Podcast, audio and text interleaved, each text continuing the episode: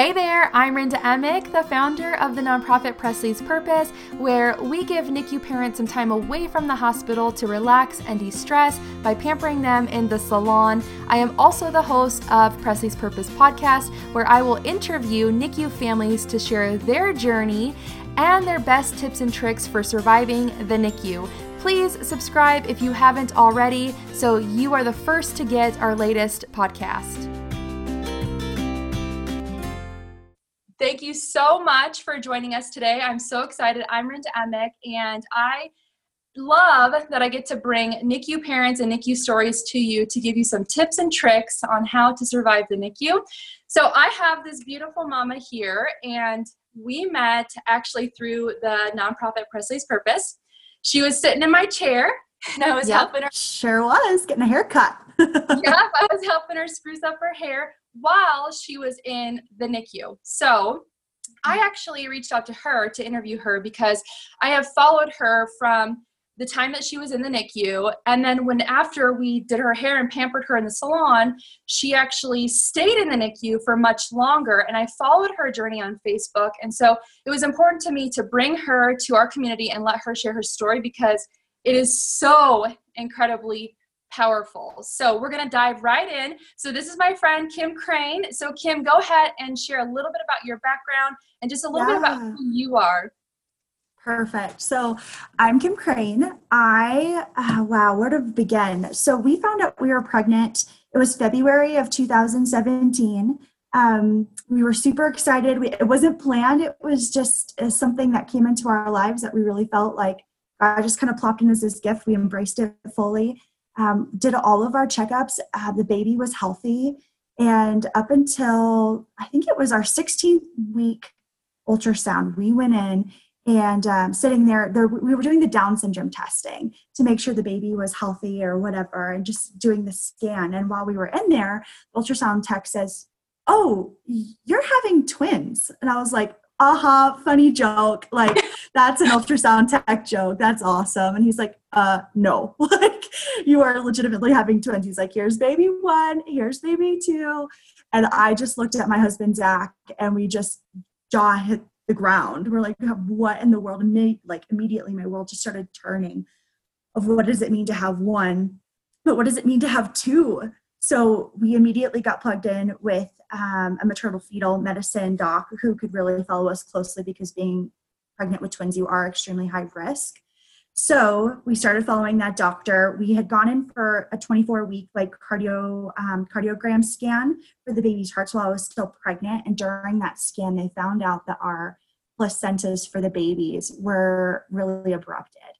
They were getting very intermittent blood flow, um, and they were very uncomfortable with that. So they recommended immediately that I get checked into our nearby hospital um, that they had recommended with a doctor who is specialized in high risk um, in case the babies were born early. So, I mean, I just remember that day um, leaving the ultrasound tech, trying to gather up my life for, I don't know, is it going to be a day? Is it going to be a week? Is it going to be months? I mean, I was literally 24 weeks. I'm like, what is this going to look like? And, you know, your, your heart is in your stomach and you just, you don't know what's going to happen. And um, I had some really close girlfriends at the time that I had reached out to and called and just, you know, wept on the phone with of, I don't know what this is going to be like. And um, got to just really pour out my heart and that fear, gathered up all my belongings with my husband, and we just trotted into the hospital, not knowing what to expect. Every morning at 5 a.m., the doctor would come in and do ultrasounds to make sure that the placenta wasn't completely abrupted. We had um, monitors on my belly to make sure the girl's heart rates were stable. And at any given time, if they were to drop, they said that we would need to prepare for emergency C section. So, literally, I mean, it was just second by second by second of Am I going to make it? Are these girls going to make it? Um, where is our story going? Mm-hmm. And just being stuck in a hospital bed, like the farthest that you could walk was to the bathroom and back. like, you know, I got five steps a day and that was it. And um, very, uh, just monitored. And when you're living in a hospital, and I'm very much an introvert, so like to be living in a hospital and like having people coming in and out of your door, you know, like a spinning revolver was like, okay, you know, I was exhausted. I was, I was completely at you know, just at my wits' end with that. But also at the same time, they kept telling me, like, every day here in labor and delivery in this bed saves your babies extra days in the NICU, you know, so just keep fighting. So, Wow. yeah, I really clung to that of like, okay, every day that I'm here, I am giving more time to my babies. Um, and what was really cool during that season of waiting is that, you know, you spend a lot of time in a hospital bed. So I got to read a lot of scripture. I got to read a lot of books. I got to do a lot of soul searching um, being in that bed. And, you know, I had an idea. I really wanted to name the girls Emma and Nora. Like those were the names that we had picked. Um, but very clearly, like I remember reading in the Psalms, and David was just like lamenting about um, the struggles he was going through. And over and over again, God kept saying, Mercy. Like, my mercy is there with you every new day. Like, and I just kept popping up, and the Lord spoke to me like, one of your baby, like my my firstborn, is meant to be named Mercy. And I was like, wow, that's incredible. And along the same time, I because I when you're pregnant, you like you know your babies, even though you haven't seen Yeah. them. You like you know their personalities and their characteristics. And I knew that one of my babies, baby A, the number one, was very like very chill, very sweet. Like she gave room to her sister to have her dance parties and karate kicks and everything. Like she just made way for her sister. So she was, I mean, very much like a very merciful person from the very beginning. And then Emery, um, we it was just as simple as looking up what a name meant for brave and powerful because that's who she was inside my stomach. And Emery was the name that came up, and immediately my husband and I fell in love with it. So we had Mercy Lynn and Emery Joy picked up in the very beginning. I mean, literally, probably like the day before they were, we went into emergency C-section. Like God gave me their names, which was pretty incredible.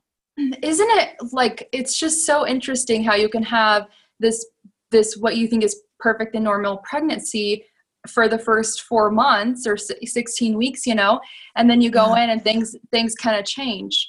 And it's like we always have to learn to be flexible right? But it's like something changes and then all of a sudden just what a, um, a little over a month or two months later then your whole world changes.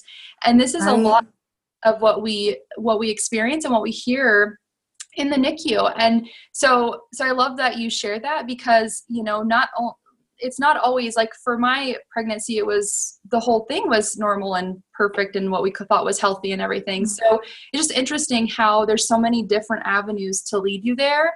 Um, so so tell us a little bit about so now you're in the hospital bed. So when did you Right. actually deliver? Yeah, so we checked into the hospital um, the night that I turned 24 weeks. It was a full week because it I was it was a little bit actually more than a week. It was 25 and five, um, which 25 weeks, five days. Um, I things have been going really well. All the nurses were really hopeful for us that we were going to be able to go full term. Um, I had fallen asleep in bed and was taking like an afternoon nap, and I just remember this flood of people running into my room and here i am totally incoherent because i just woke up from a nap everybody you know is yelling to each other to grab certain medications to grab the oxygen. You know they're ripping my clothes off of me like they're throwing me in a gown. And all along i'm like what is happening? Like just what is going on? And they said your baby's heart rates are dropping and they're not coming back up.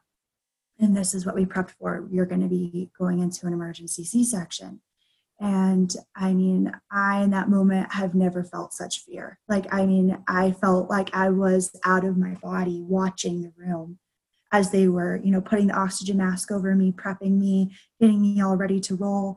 And by the grace of God, their heart rates like came up because here I am. I'm like, Zach doesn't know. Like, my family doesn't know. Like, I'm going into a surge, like a surgery, and I'm by myself, you know, and I'm terrified. Like, what if I don't make it? What if the girls don't make it? Like, someone get a hold of my husband.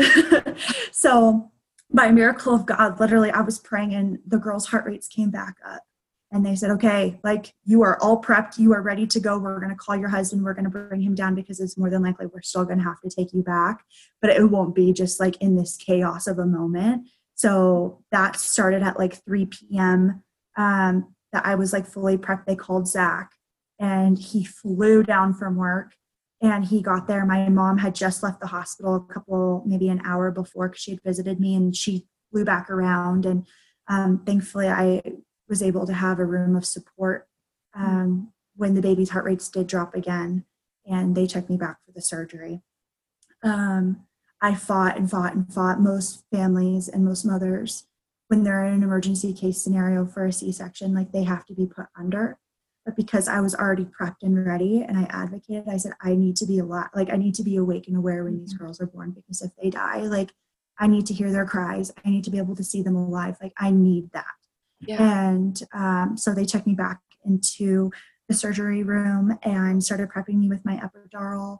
Um, and which was really amazing because not only was my doctor um, specialized in like high intensive um, scenarios with these kinds of deliveries being early, but his wife is also a midwife who worked alongside mothers who um, were able to go to term, but she knew me and she came in as like emotional support. So I technically had a midwife during my cesarean which was really really cool. Let me tell you i mean i am a very private person but i've never hugged someone tighter during that epidural. You know she just coached me and talked to me and um, yeah i was so thankful for just like her presence because she was very calming and they were christians which was amazing. So they had put on christian music and i just remember being in the uh, er and hearing like just the name of Christ like blaring in my ears, like mm-hmm. as this was going on. And that really gave me peace. The moment that the girls were born, um, I don't know if you guys have heard about the song Prince of Peace by Hillsong. It's all talking about the darkness of night and how Jesus is there um, walking us through like the moments of like deepest pain. It was like the most beautiful song. And the fact that like my girls were born to it and like I just it was like our anthem, like going into this new season of just like mm-hmm. his peace darkness. Um, so at 11:30 and 11:31, Mercy and Emery were born into the world. Uh, Mercy cried her lungs out. I mean, she was so powerful and strong, and I got to hear that, which was amazing. Mm-hmm. They were very quick to sweep her off to the NICU though, because she was very, very tiny. She was only a pound. Um, and then when Emery came, I did not get to hear her cry. And later, I, I, but I didn't think much of it. I just thought that they had taken like took her really quickly. I'd asked Zach, is she okay? And he said, yes, she's okay. So that gave me some peace. But later on, having conversations, I said, was she really okay?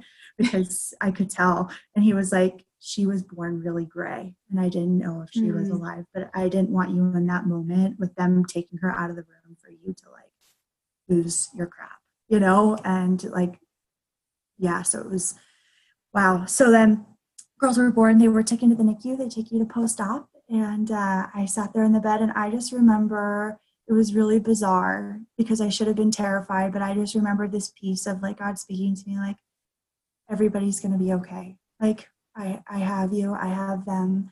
And from, you know, the second I was back there, I was just asking, like, can I see them? Can I see them? Can I see them? But it took them some time to stabilize them. Um, they were born at 12, I'm um, sorry, 11.30 and 11.31. I wasn't able to see them till almost four o'clock in the morning wow. after they got them stable. So yeah.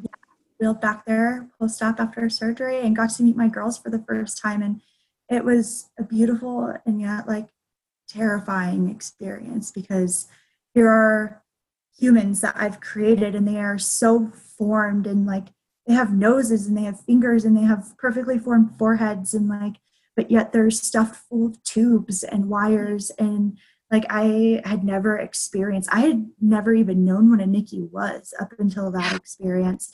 I had tried, I had tried, like when I was pregnant and sitting in that hospital bed, I told them, I was like, can I at least just see it?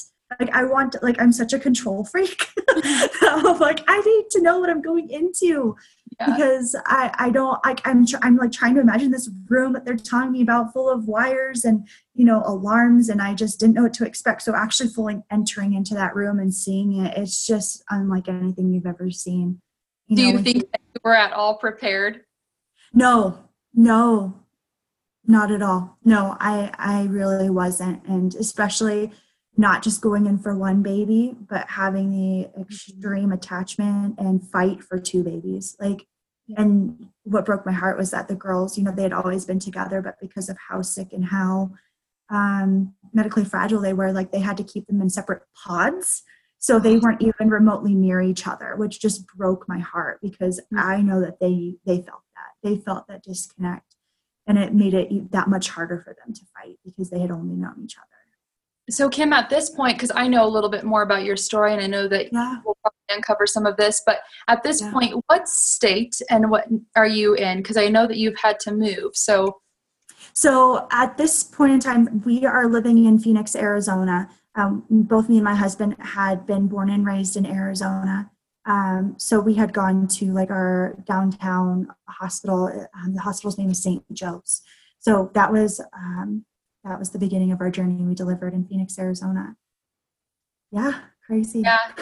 so so then now walk us through a little bit of your NICU journey. Um, and Sure. you know, again, just feel free. It, it's it's a very it's a different world, and like you said, Yeah. you didn't know anything about it. I knew nothing. I didn't even know like the NICU was a thing. I just didn't know anything about it. And my my Babies are born healthy always, right?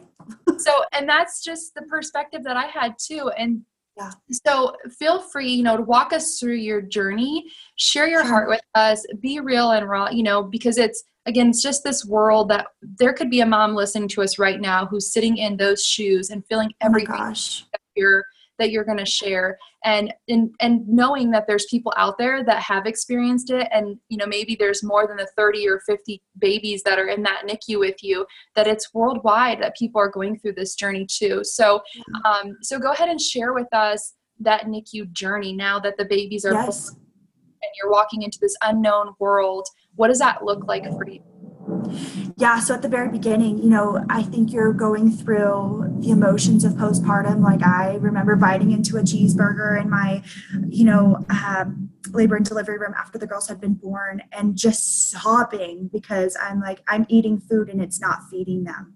Like if it was like the first realization of like, I'm not their protector anymore. Like I, this is happening to them. And before it was happening to me out of protection for them. And it just, man that was hard. And then you know even though i was still in the hospital the the reality because i had had brothers and sisters that were a lot younger than me so i was able to see my mom go through you know having a baby healthily and having the baby there in the room and you're learning to nurse and all of these things. Just that pain of i have to walk down um, a hallway to get to my kids tell the front receptionist a code to get back to my children. Like it's just so unnatural um, so immediately, even though I was in the hospital, I just felt that they're not with me. Like they're not with me and they're too far. But yet, like the stamina of healing post surgery, of like, I can't stand next to their isolettes all day, even though everything in my being wants to do that. Um, so that was the very beginning and learning to trust nurses that take care of your children. And then you have the dynamic of maybe a nurse rubs you the wrong way, so you don't trust them, but they're your kids you know, and just having to advocate right away of this isn't working. I need somebody else that I can communicate with, and having doctors that are just very um, focused on logistics and studies. And I mean, from the very beginning, they were telling us like your babies are very sick, and you need to have the expectation you may lose them. So I'm fighting this urge of I just gave birth and gave life, you know, to my children, but yet in the same sweep, I'm grieving that I might have to then have a funeral for them. Like, how do you do that? How do you parent and prepare? And it's just, it's just this tug of war fight. And you're dealing with the very beginning when they're so little at 25 weeks, you know, the possible risk of infections, you know, them not tolerating feeds, trying to pump my breast milk and not making enough for them because it's so early. Goodness.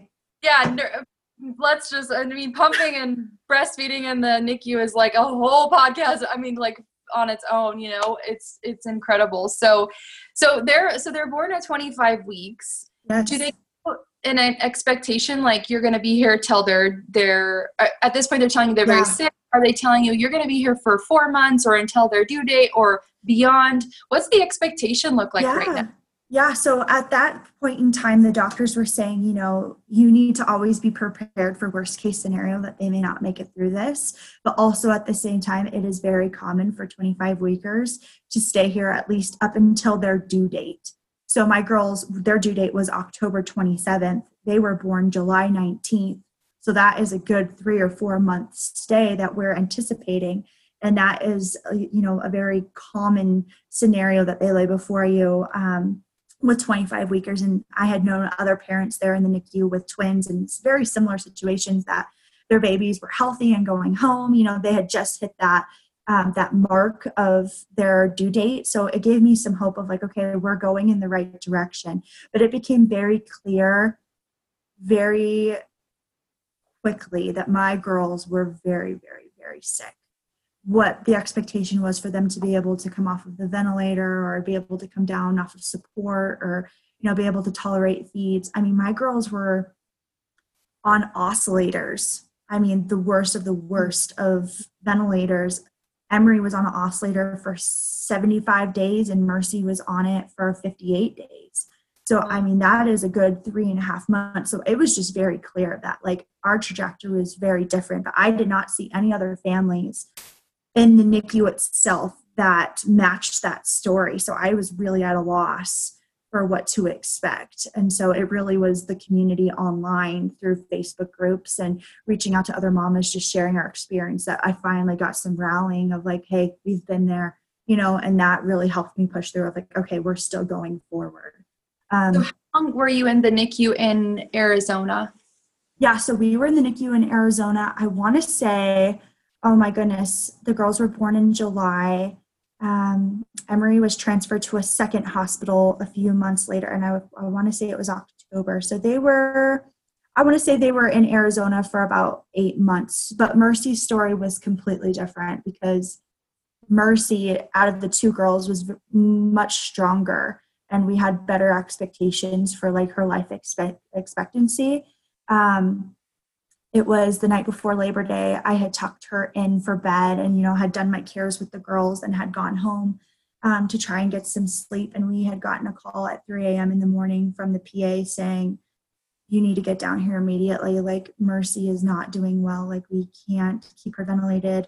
Um, she is, we're, we're getting positive feedback that she might have an infection, but she's just not doing well. Like, you need to come down here. So we got down there, and the baby I had tucked in was completely different when I arrived there at 3 a.m. Her CO2 levels were well over 170s, which is ridiculous. Mm-hmm. She was just bloated and in pain. Um, so for 24 hours, they had told us that she was going to die.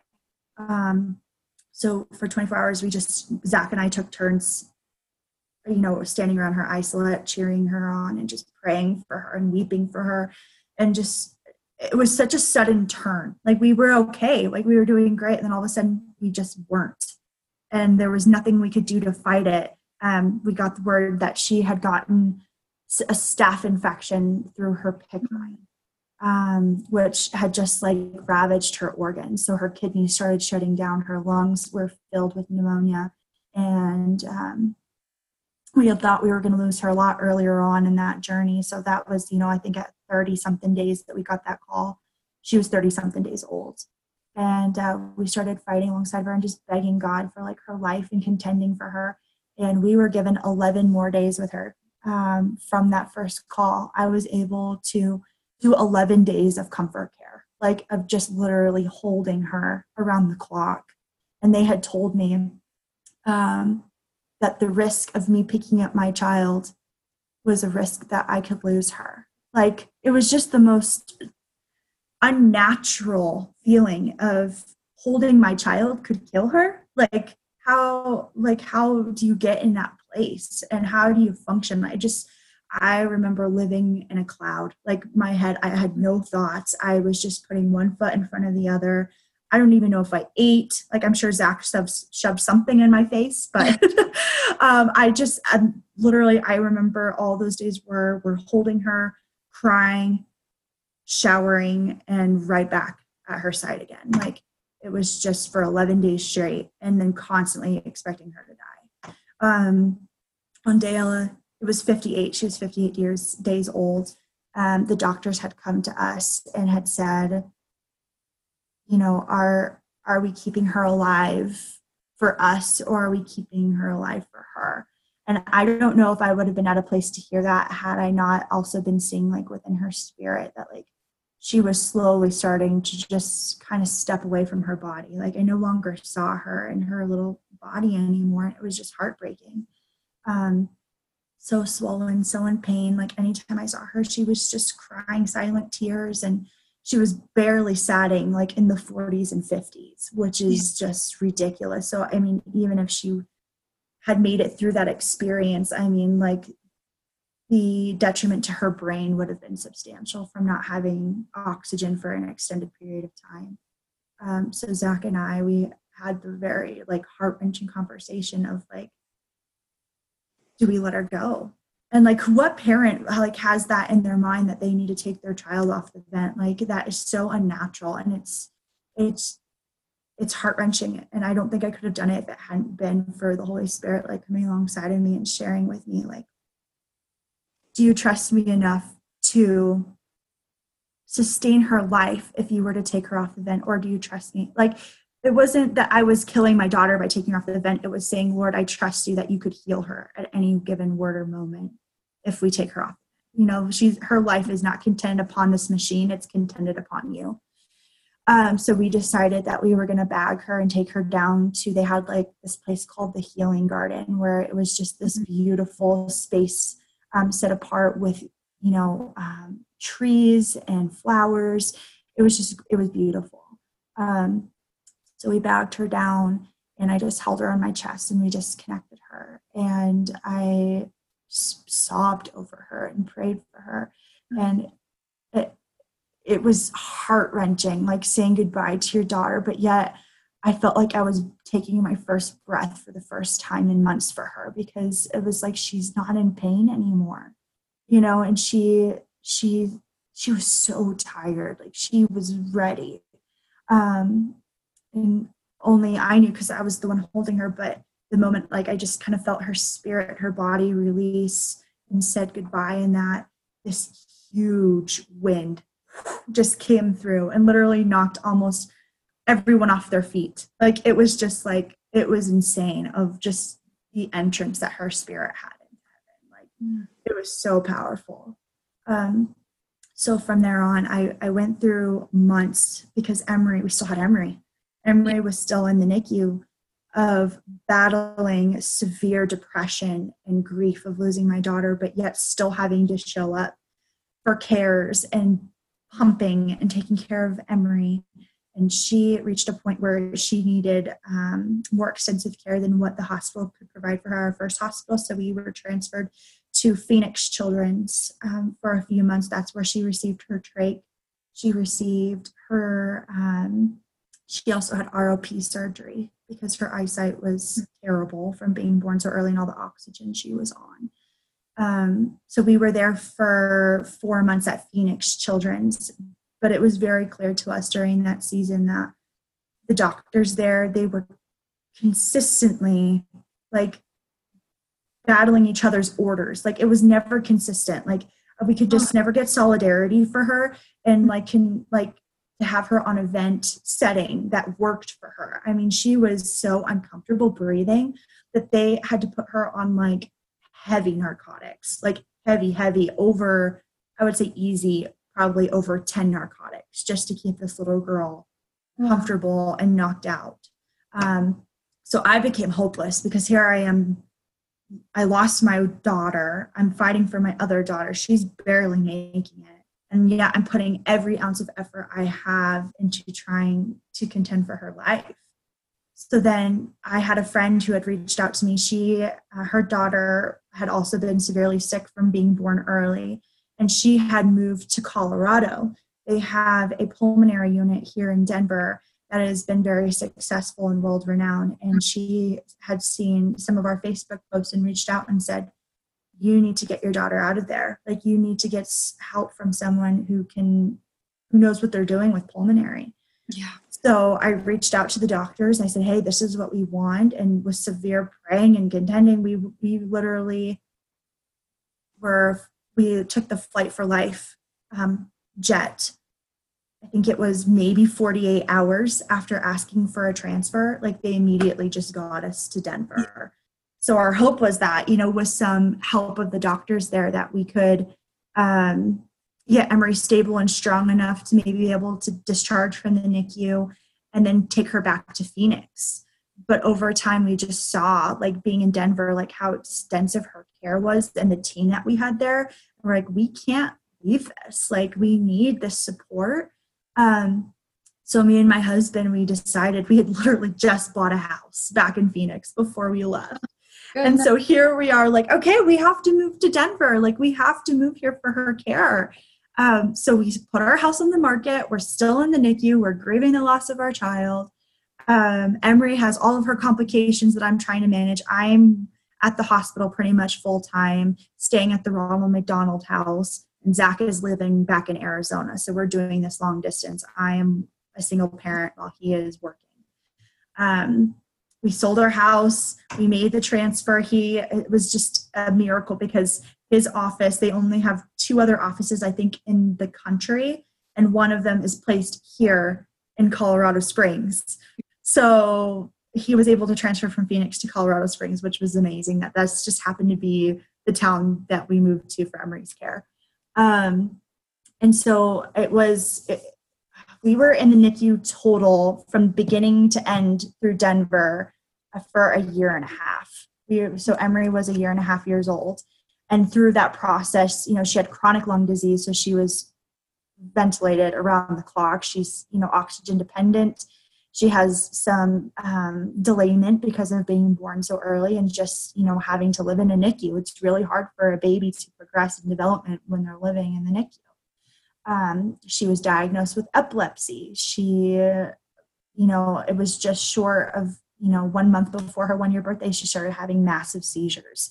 We didn't know why. So all of these pieces that we're having to work through, and it, it was exhausting it was it, I literally i felt like my life was put on pause i had been working full time you know had gotten pregnant to all of a sudden i have a year and a half year old in denver i'm like what the heck happened like how did we get here this yeah. is this is insane um and, you know the doctors had come to us i want to say it was september of last year because we were in the NICU still at that time, the doctors had said, I think we need to start talking about other options for Emery.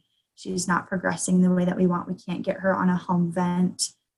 We need to seriously consider maybe putting her on hospice and end of life care. And wow. my husband just like, no yeah. way. Like, we no for, way. Yeah. Oh, we fought for this for so long, and now you're going to tell us like we've uprooted our lives, we've lost a daughter. Like, how could you even ask us to do that? And what was so confusing is that we had been through seeing one of our daughters pass away. Like we saw what that process looked like, but yet, like, and we knew Emery was sick, but that process was completely different.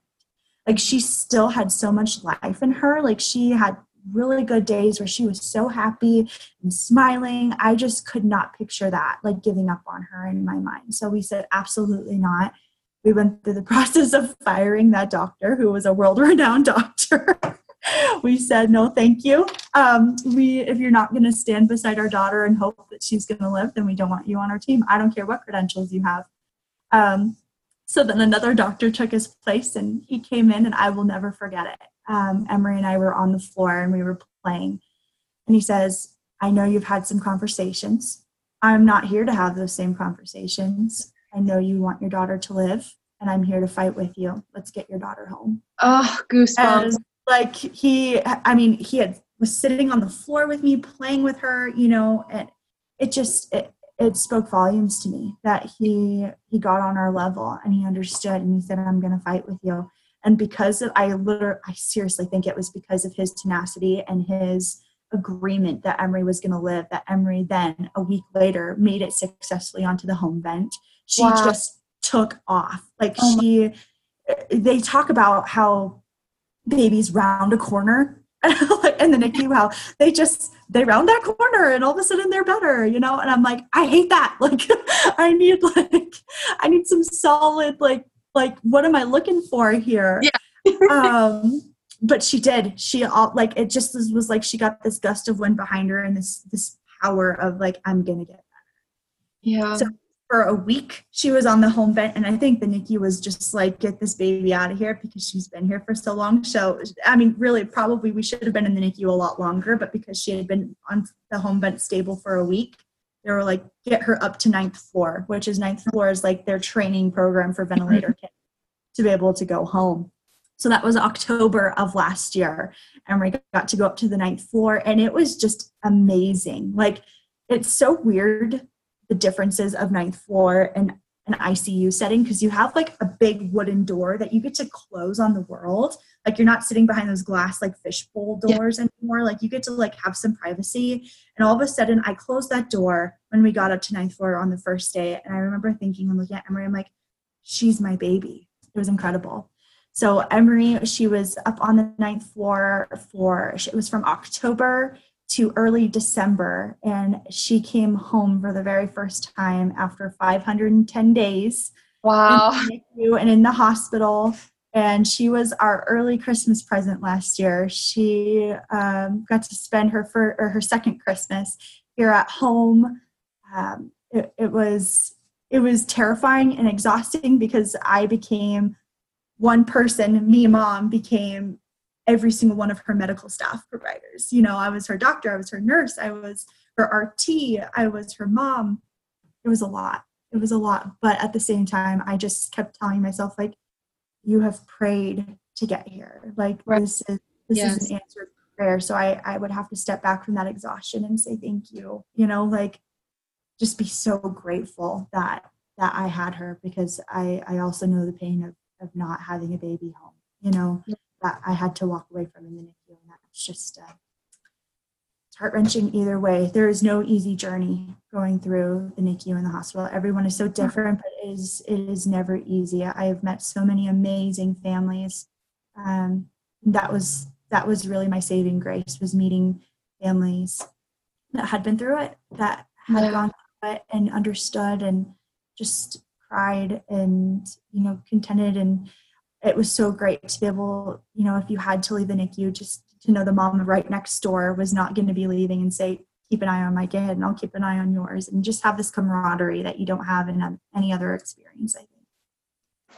Uh, it's just incredible. And you know like i said watching your journey like on facebook and seeing you be open and vulnerable about those things that yeah. i'm exhausted right? Like i'm tired but here's the thing there's always somebody who's praying for your situation and if you can think about that and i would think about being in the nicu and having a baby on the ventilator and i would think there's a mom that's leaving without her baby like if anything like she'd be begging for another 10 days or 20 days with her baby right?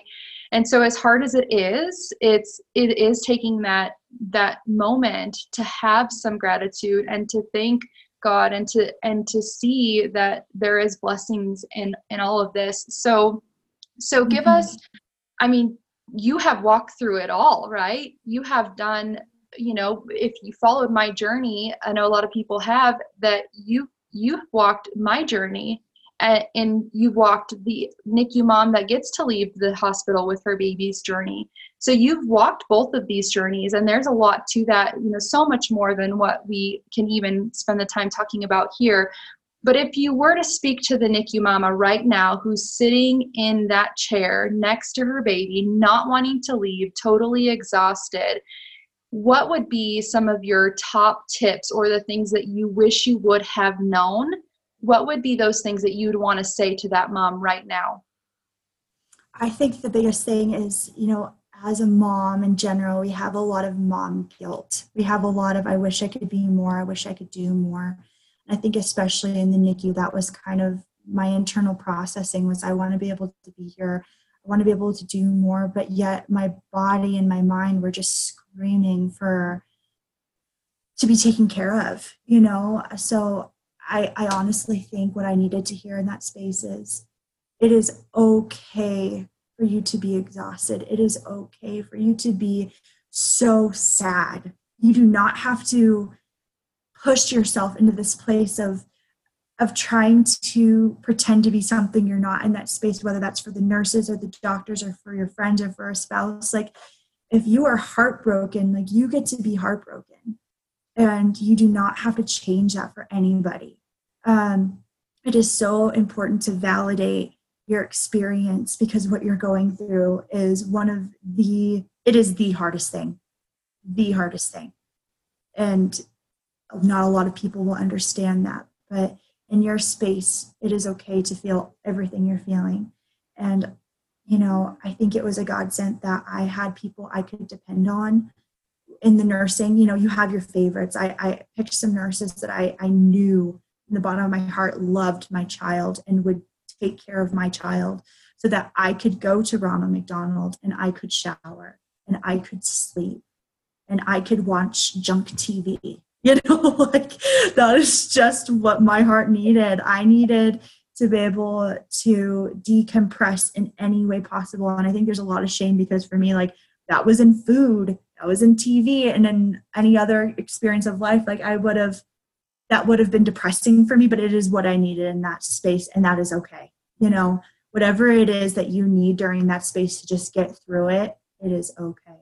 And I think too, like having my spouse, having my husband, I mean, there was some really hard days where we just butted heads because we were doing this. He was playing one role and I was playing the other role. But knowing I could depend on him at any moment, I could call him and just lose it. And he like accepted me. So we really worked on our marriage. Like, at least, I mean, we still kept date night even through the NICU. We just, wow. even if it was sitting down for 10 minutes at a coffee shop across the street or going for a walk around the hospital, like we just were really intentional about we need to spend time alone together and get on the same page and talk and hear each other's hearts. And if it hadn't been for him, like I really don't know how I would have pulled through that season, you know? So, I mean, I know that's a lot, but I think more than anything, just having understanding and empathy for yourself because what you're going through is so hard. Yeah, self awareness is so valuable because it's, again, you're being thrown into a place where it's a new world you don't know what to expect. And depending on your situation you don't know how long you're going to be there. You don't know the extent of the medical care. You don't know what's going to happen when you leave the hospital. And so self-awareness is so powerful to, to understand what you're going through and how you're dealing with it and what you need to do to express those things. And it's different for everybody at times but i do think there are valuable or things that most people could generally use in the NICU. You know, I think what you just mentioned too is powerful, and I'd love to touch on that for a second. Is having that primary group of staff that you can go to, and that you know, I remember having that primary nursing group, just a few of them because I was so particular, you know, but just a few where I said, I knew that I could call them and I could vent to them. I knew that I could call the NICU and and they weren't gonna make excuses. They weren't they were gonna listen to me. And that was one of the biggest shifts for us in the NICU was when we decided to have the primary staff and create this group that we were like, these are the ones that they need to be with our baby like every day if possible. And if not, then it was very random that there was a different nurse taking care of our baby. And that was so incredibly helpful.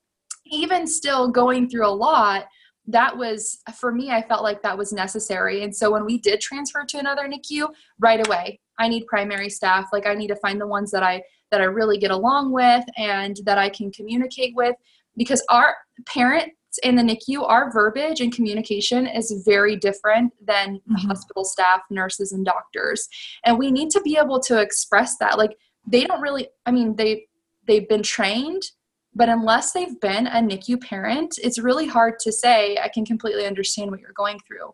Right. Because it, it, it just is different worlds.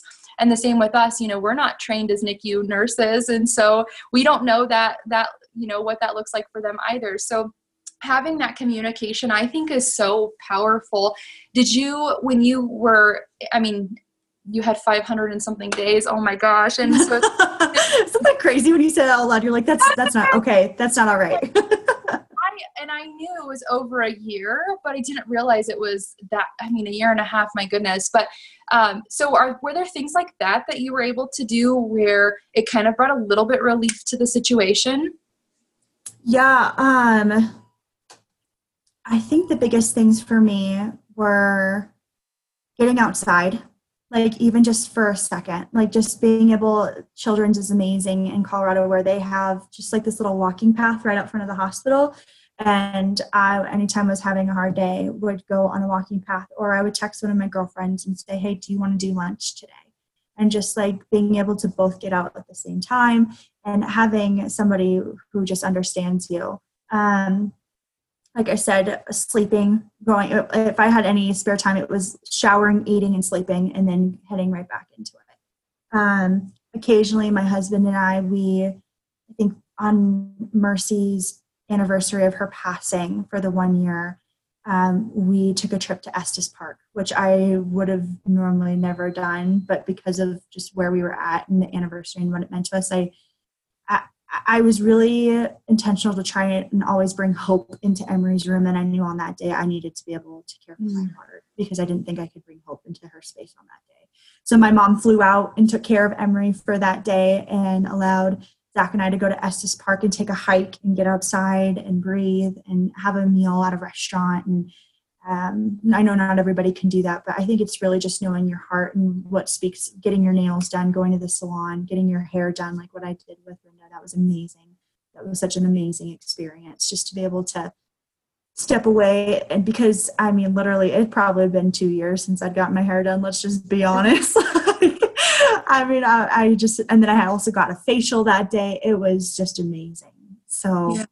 whatever you can, and that's an amazing experience that you offer, yeah. Brenda. That's so great. Thank you. Yeah, that self love is so important. It's just we're the last, you know, in that mm-hmm. moment, the last to take care of. So, I know you touched a little bit on this too, but I do think it's really powerful. Again, um, you know, not everybody is married in the NICU, but yeah. how what is and you kind of touched on it you said the date nights you guys continue to keep up with date nights. But you again you transferred to a different state without your husband so there's some long distance communication in there. I mean this is what i love about your story. There's so many pieces to this. Like i feel like i could interview you probably three times just to get it all right. you know? Yeah. Yeah. But there's there's so many pieces and and how what is one tip that you could give? Just the one. Um, like i said you already said date nights but for how the parents can be better to communicate with each other or whether it's just something that you think helped with your marriage and your relationship in that moment because again you're putting stress on every single part of your life. Not just that you're in the NICU and yourself you're putting stress on your family you're you're putting stress on the marriage you're putting stress on your yourself you know there's a lot of pieces there. So what is one tip that you could give that goes just to the parents Wow. Um, I honestly say, and one of the biggest things that Zach and I have found is it's different when you're in that space. If you're in the NICU right now and you feel that stress on your marriage, I on and you're maybe are doing it long distance or you know your shifts in the night because one is doing one shift and the other is doing the other. We had the consistency of where I would call him or he would call me every morning and every night to say good morning and good night. You know, if we weren't able to see each other or spend time with each other, we just made the effort, you know, to FaceTime or to call each other once in the morning and once at night to say, You're my priority, you're my priority, and I love you. You know, yeah. we're doing this together. And it's very simple. It could be literally a minute phone call, but just reaching out and not shutting that person out and just buckling down and waiting for them to respond to you and pursue you, but just having grace for each other of, I love you.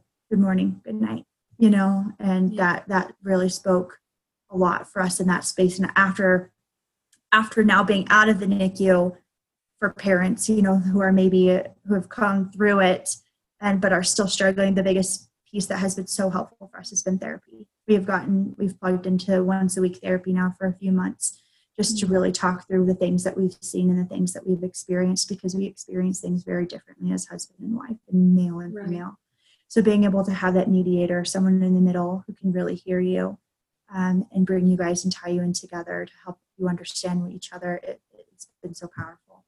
So yeah, absolutely. It's interesting that you say that because when you're in that moment, you're going through the NICU. It's like your mission is to get through the NICU. Your mission is survive. survive. Mm-hmm. And when you come out of a survival situation for whether five days or 500 days, it's a different experience. And it's self-awareness again to know that now i'm putting myself into a different spot. You know going through struggling with a baby and going through losing a baby and then what that looks like a year down the line it's all different.